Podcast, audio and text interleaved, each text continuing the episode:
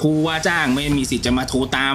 น้องตื่นมาแก้งานตอนสี่ห้าทุ่ม รับสายทุกหกโมงเช้าเพื่อรายงานผลการทำงานแบบเนี้ยอันนี้อันนี้ทำไม่ได้ไม่ไม่ได้ถึงขั้นนั้น Fast Work Podcast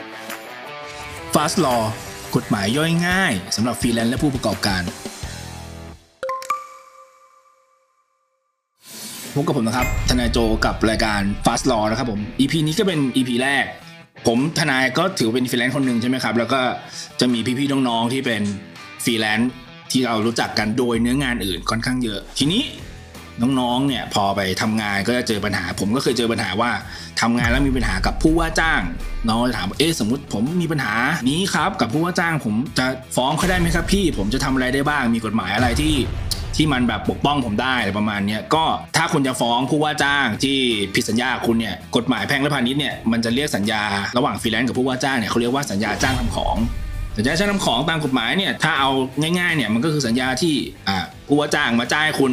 ทำงานอย่างใดอย่างหนึ่งทำเสร็จก็ตอบแทนเป็นค่าจ้างกันไป เน้นผลสำเร็จของงานเป็นหลัก สิทธิหน้าที่ที่เกิดขึ้นระหว่างผู้ว่าจ้างกับผู้รับจ้างเนี่ยมันก็เป็นแค่สิทธิตามสัญญาคือทำงานทำงานเสร็จ ส่งมอบงานจ่ายค่าตอบแทนไม่ได้มีสถานะกันไปถึงขั้นว่า ผู้ว่าจ้างเนี่ยเป็นนายจ้างของผู้รับจ้าง ผู้ว่าจ้างไม่มีสิทธิ์จะมาโทรตาม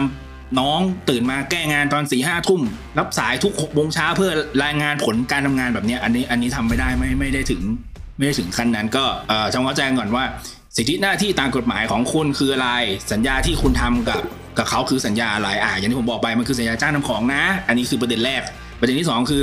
ความเป็นนายจ้างลูกจ้างมันมีหรือไม่มี อันนี้ประเด็นที่สองที่อยากให้เข้าใจกันก่อนเบื้องต้น หลังจากนั้นแล้วเนี่ยถ้าเกิดมีปัญหาเกิดขึ้น จะไปฟ้องร้อง จะไปเรียกร้องอะไรกับเขาเนี่ยต้องเตรียมอะไรบ้าง